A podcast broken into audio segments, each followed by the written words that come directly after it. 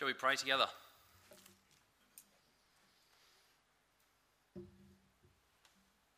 Our great Father in heaven, uh, we just gather before you this morning around your word, and we need to hear from you.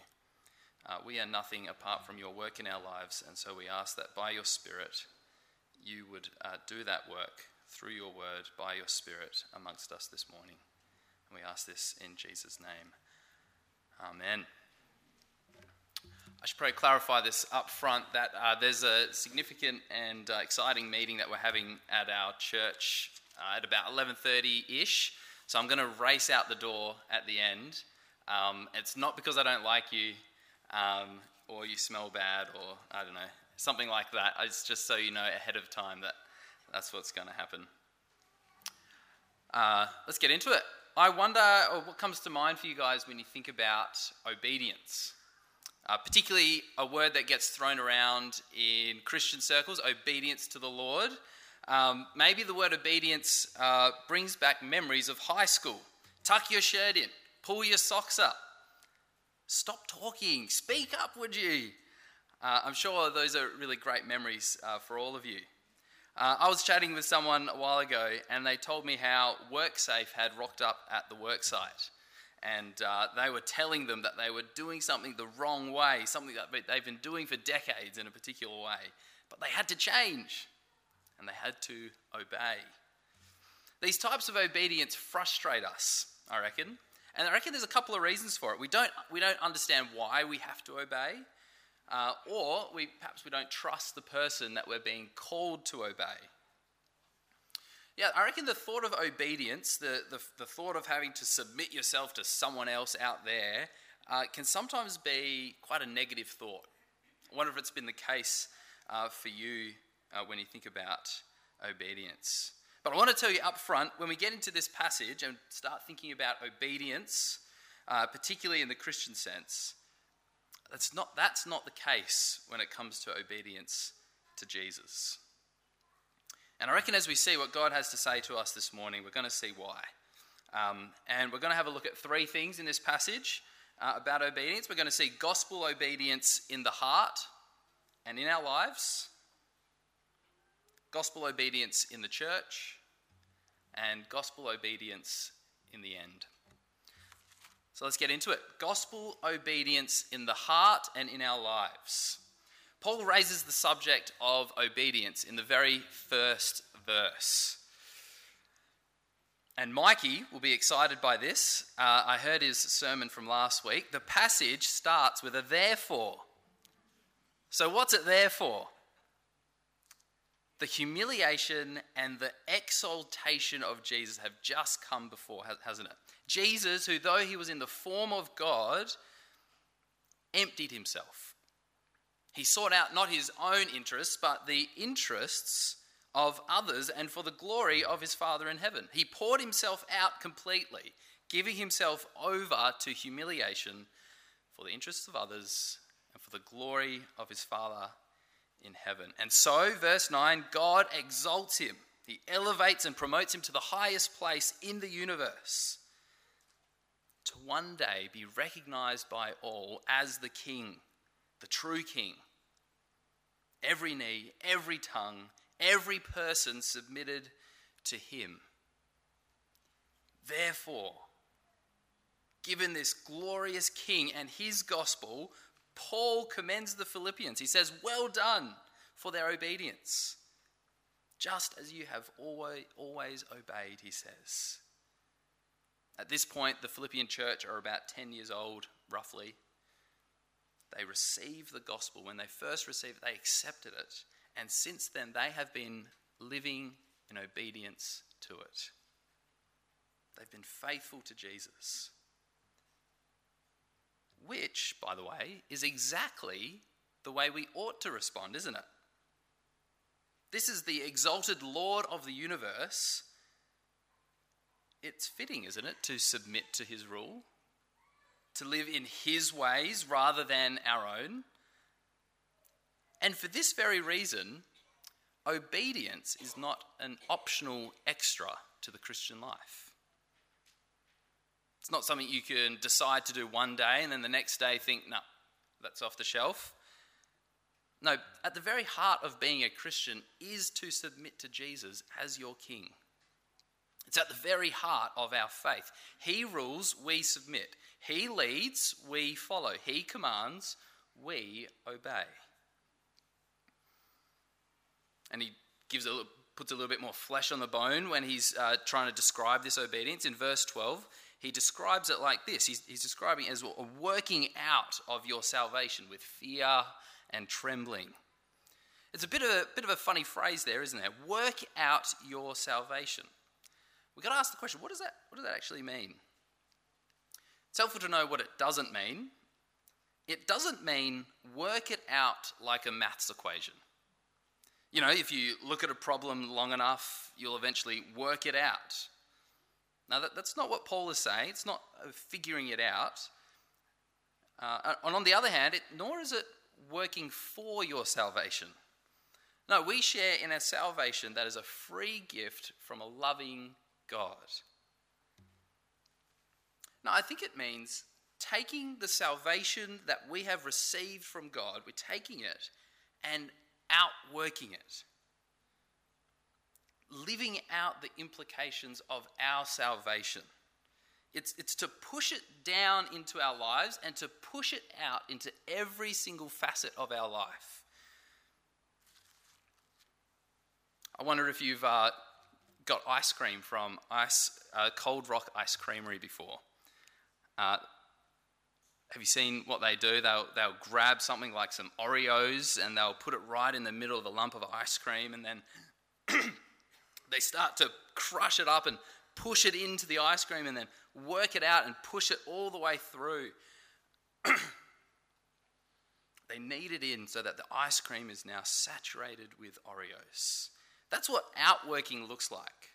It, it's taking our salvation, pushing it in, and kneading it into every part of our lives, thinking through what are the what does the gospel and what does my salvation mean in this part of life, and this part of life, and, and this part of life? That's what outworking is. This shows us what it means to grow up as a, as a Christian, doesn't it? We become more and more shaped by the salvation that we have received. And as we do that, I just want to highlight one particular fruit that we would see in our lives as we do this. That one particular fruit would be humility. The humility of Jesus in the gospel is so striking, isn't it? He was in very nature God, creator of heaven and earth. And he took on a human nature and embraced death. Why did he do that? He did that for the glory of God and to serve the interests of others above his own. And as we work out that salvation in our lives, what's, what would one of the results be? We'd start to see humility working itself out in our lives, wouldn't we? It's worth clarifying here that humility is not the opposite of confidence. It's not a lack of boldness or conviction or zeal. No, humility is something else entirely. Humi- I'm going to try and define it for you. Here we go. Humility is the growing awareness that your preferences, your interests, are not what your life is about. What you have to say in a conversation is not the most important part of a conversation. What you think and feel in a particular situation are not the most important. Humility is the growing awareness that the glory of God and serving the interests of others are of greater interest to you than your own. In any and every situation, the glory of God and the interests of others. And this actually means that a humble person won't actually know that they're humble. They'd be so caught up with glorifying their God in heaven so caught up in serving the interests of others that they've not given a thought to themselves. And genuine humility shows itself under pressure. Concern for the glory of God and the interests of others is easy to fake when things are nice and easy. It's a little more difficult to remain humble when there's conflict or perhaps things aren't going your way. To sustainably and continuously show concern for the glory of God and the interests of others in those circumstances, that's difficult. And it's in those very moments that we need the gospel of our salvation, don't we? It assures us that we are still loved in spite of our shortcomings. Our forgiveness remains sure, and our place in the family is unchanged. But more than that, the gospel also supplies the power we need to be humble. Here's how the gospel tells us that Christ, at great cost to himself, enduring shame and suffering, carrying the judgment of God upon his shoulders on the cross, Christ died serving our interests. He gave up all of that, he endured his suffering for our sake.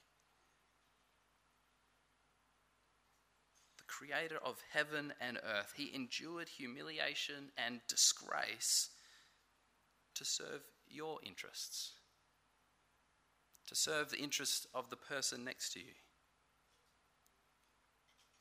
That is stunning grace. And so, we don't need to live this life looking out for our own interest any longer. We have been lavished with grace upon grace. We don't need to be a slave to our self interests. And so, we work out our salvation. We work out our salvation deep into our hearts and deep into our lives, and we push it down and we push it out. And as we do that, we will grow more and more like our Saviour. For a little while this year, I was riding my bike to work and home again each day. Uh, I live in Seville Grove and I work at the church in Gosnells. I would ride along Lake Road, then Champion Drive, then shoot down the cycle paths along Tonkin Highway, and then I'd loop around on Albany to get onto Albany Highway. I wonder if you guys know that uh, path. Then I'd obviously do the reverse in the afternoon. And if you have your bearings right, you'll know what that means that I'm riding east in the morning and west in the afternoon. Does anyone want to have a go what that might mean for me as I'm riding my bike sometimes? Oh, they, yes, sun in my eyes. There's also another reason. Yeah, that's right. It means both in the morning and in the afternoon, not every day of the year. I might add, but most days of the year, I'm hitting into the wind, and it's, uh, it's highly demoralizing. Here I am doing the right thing for my health, doing the right thing for the environment, not using the petrol, and then headwind, headwind, straight into it. And I reckon that can be, feel like, I reckon that is what it can feel like trying to pursue our own obedience to the Lord. It can feel like such hard work. Like the winds are full against us. We have our own flesh that wants to uh, be concerned for our own interests rather than those of others. But there is an absolute gold nugget worth holding on to in the verse that comes straight after, isn't there? Verse 13 after having called us to obey, he says, For it is God who works in you. It is God who works in you to will and to act in order to fill his good purpose.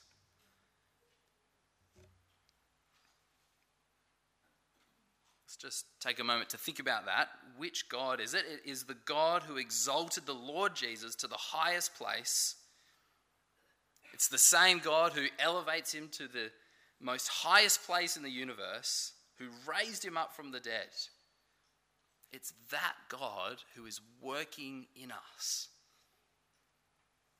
And that is wind in our sails to continue in our obedience. As we obey, God is right there working in us. And I reckon that does two things to our obedience. Does two really important things. The first one is that we do our obedience in dependence on Him, not with self reliance, not, not as though we can muster up this energy and uh, effort within ourselves, uh, not with the right amount of focus or grit or tenacity. No, we, we do it in dependence upon the God who is working in us. And the second thing is, we can obey with confidence We don't need to feel defeated. It's God working in us as we obey. So, yes, we will come against challenges and road bumps and walls that we need to get through in our own obedience to the Lord, but we can do it with confidence because God is working in us. And He's working in us to fulfill His good purpose for us. And so we obey. Not defeated, not self reliant, but dependent and with confidence. So that's obedience in our hearts. We then move on in the following verses uh, to obedience in the church. Paul now moves on to apply what he's been saying in these first couple of verses in an awfully specific way. He says to them, verse 14, do everything without grumbling or arguing. Paul has the Philippian church community in his sight as he says these things. He's speaking to their church community as a whole. And as he's thinking about how they might work out their salvation with fear and trembling, there's this particular thing that he thinks he needs to name boldly arguing and grumbling. Arguing and grumbling. It's what happens when our own self interests become what is most important, isn't it? You see, when, when my interests are more important than your interests and we're coming up head to head, I'm going to argue with you that, on that. I'm going to make sure that my interests are looked after in that circumstance. And so, arguing and grumbling you could say is the opposite of humility. It's serving my own interests above your interests. And make no mistake, these things will drive a wedge between people. It'll drive a wedge and split communities. Think of an axe. An axe is a very just a sharp wedge. An axe comes through and hits a tree and it will split it in two. Arguing and grumbling will be like a wedge between people. And Paul here is making a very pointed and confronting application for the Philippian church. We know from the rest of the book of uh, Philippians that uh, the rest of the letter that Paul has written to the Philippian church that their sense of togetherness is really important. He imagines them functioning as a group and a community that strive side by side for the cause and the advance of the gospel. In chapter 1, verse 27, he calls them to stand firm in one spirit. Chapter 2, verse 2 and 3, he tells them to be like minded, to do nothing from selfish ambition or conceit. In chapter 4, verse 2, he even calls out two people by name could you imagine that if I rocked up and called out two people by name and said, hey, get your head in line? Paul calls out Euodia and Syntyche. He calls on them to agree in the Lord, to be reconciled to each other, to acknowledge their own sin to each other, and to offer forgiveness. Here in verse 14, Paul is calling them out for their sin and he's calling it how he sees it. He's saying, Church, stop with the grumbling and arguing. Be finished with the gossiping and snarky comments. Do not cut down your leaders behind their backs. Do not let anything drive a wedge in the gospel community. It's precious. Don't let self interest drive a wedge.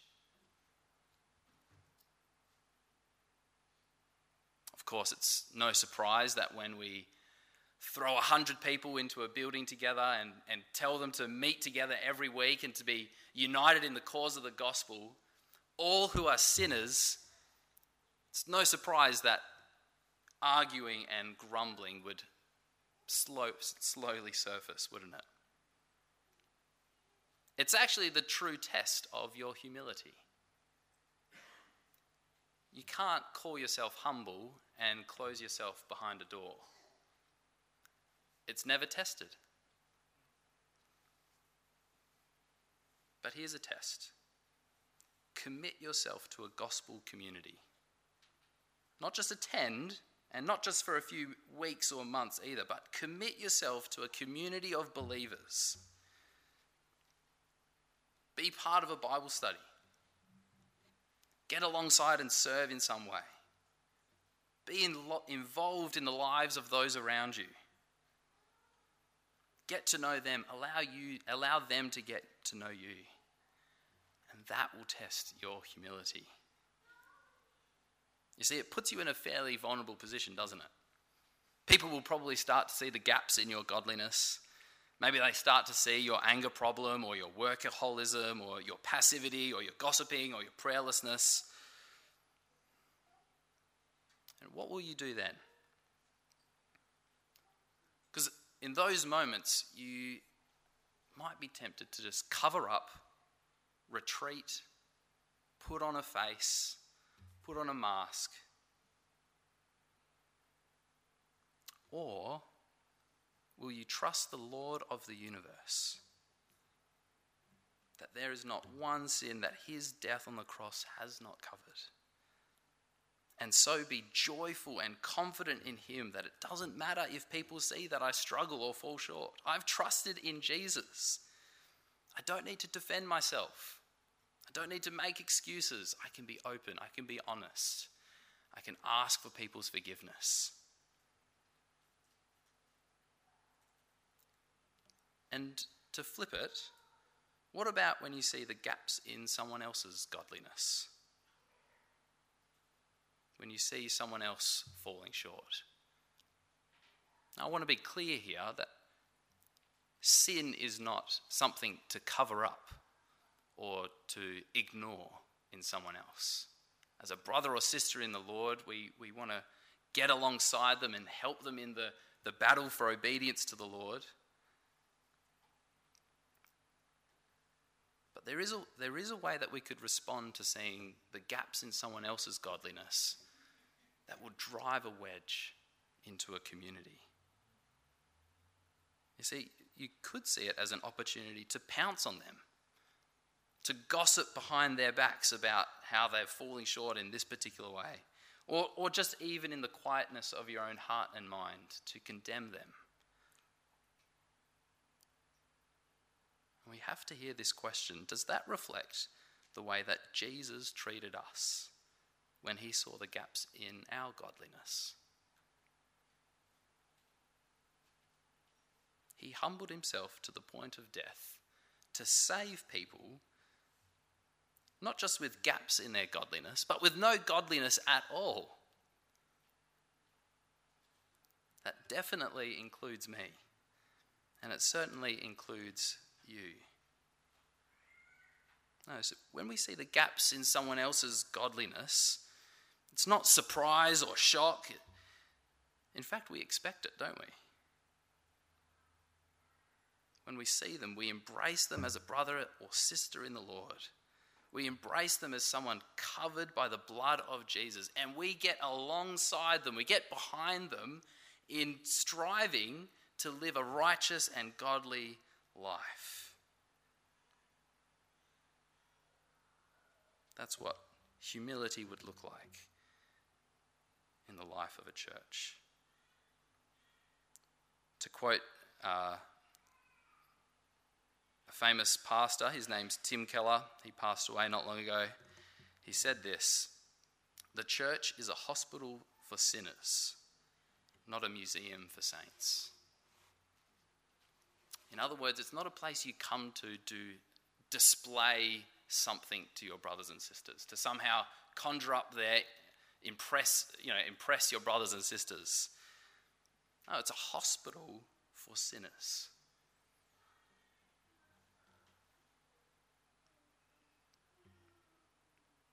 So let me ask you a couple of questions.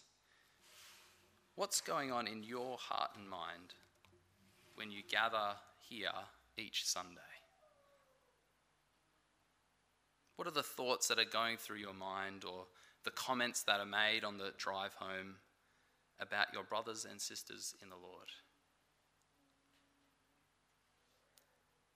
And this is a as good a time as any to ask the question is your behavior towards the church more characterized by arguing and grumbling or grace and unity in the Lord?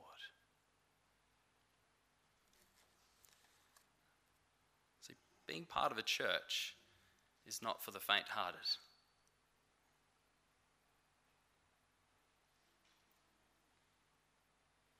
But here's the beautiful thing if we're willing to be humble, humble ourselves before the Lord, to allow that humility to work itself out in our lives as brothers and sisters, encouraging one another, if we would allow that to happen, what would be the result? Verse 15 we will shine as a light. We will shine in a light, like a light in this region. You see, the local netball club the local cafe, and the local church all have the same problem. They're full of sinners. But only one of them has the power of God to transform. Only one will shine as a light in this world. But only if we would submit ourselves in the power of the Spirit to the Lord Jesus and the gospel of our salvation. Finally, uh, Paul then turns to consider obedience in the end. Obedience in the end. Uh, Paul calls on the Philippians to commit to gospel community, to being part of a, a gathering of people who strive side by side for the cause of the gospel. Uh, to be a community that works out their salvation with fear and trembling, to hold fast to the word of life. And he gives us a reason, one of the reasons why he does that. And we see it there from verse 16 to the end. And then I will be able to boast on the day of Christ that I did not run or labor in vain.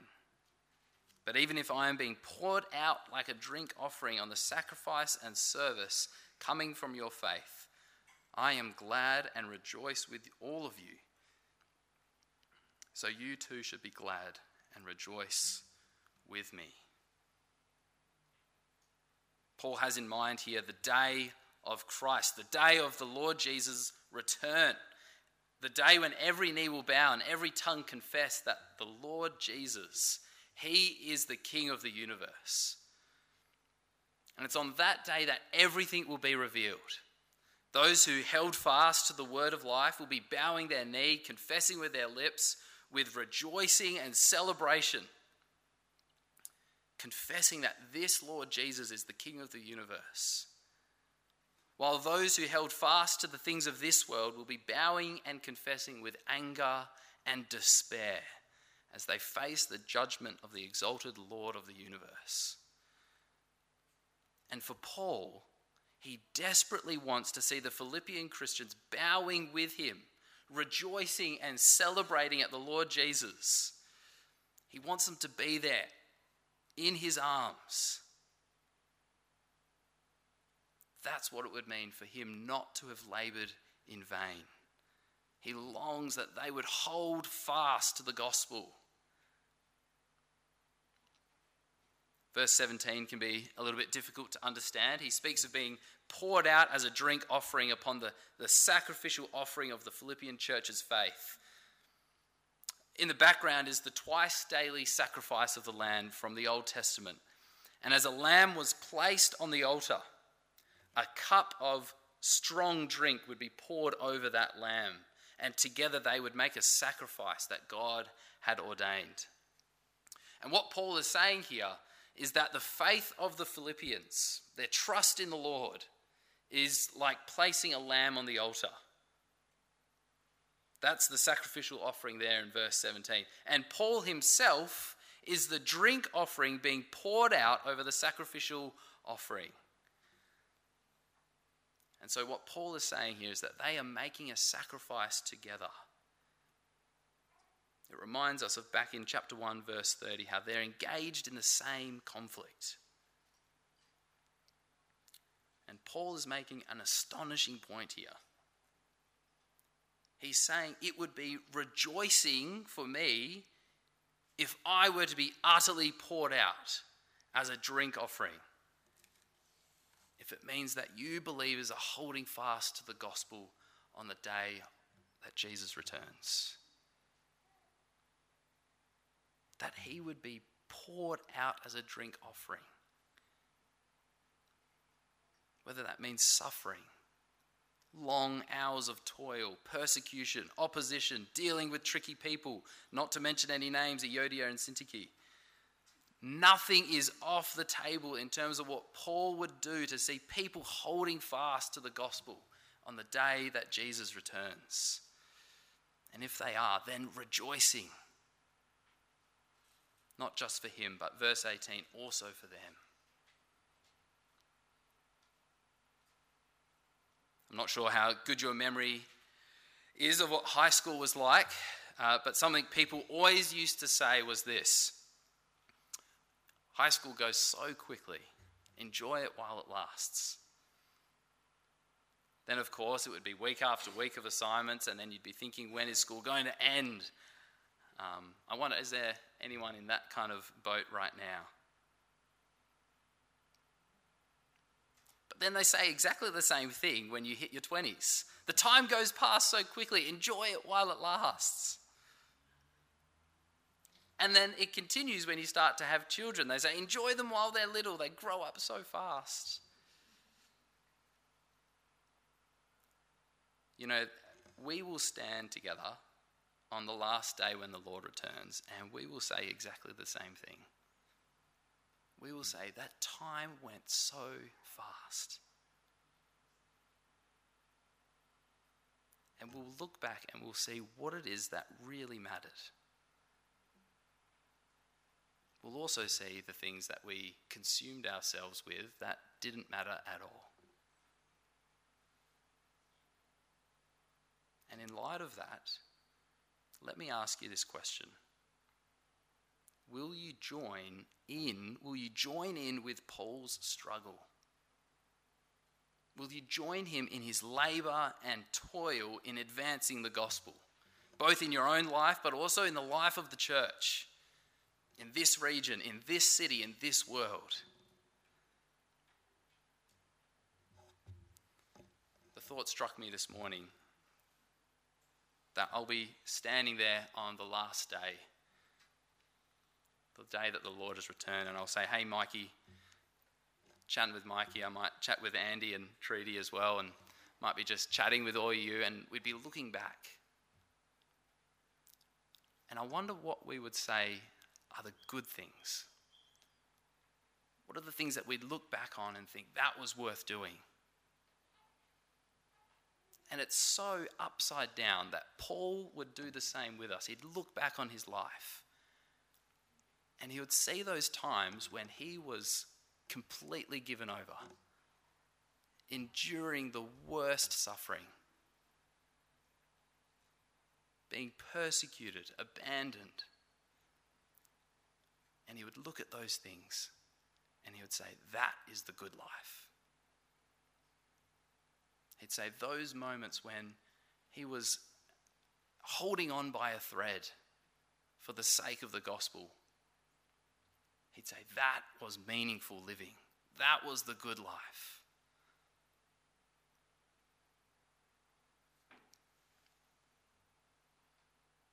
There was a famous cricket player called C.T. Studd. He's got a famous uh, quote that I want to share with you. He played in the original Ashes Test match, but then he became a missionary in India. And he said this Only one life. Yes, only one. Now let me say, Thy will be done. And when at last I'll hear the call, I know I'll say, "'Twas worth it all. Only one life. 'Twill soon be past.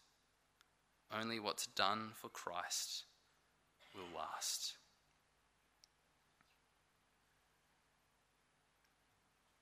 Let's pray.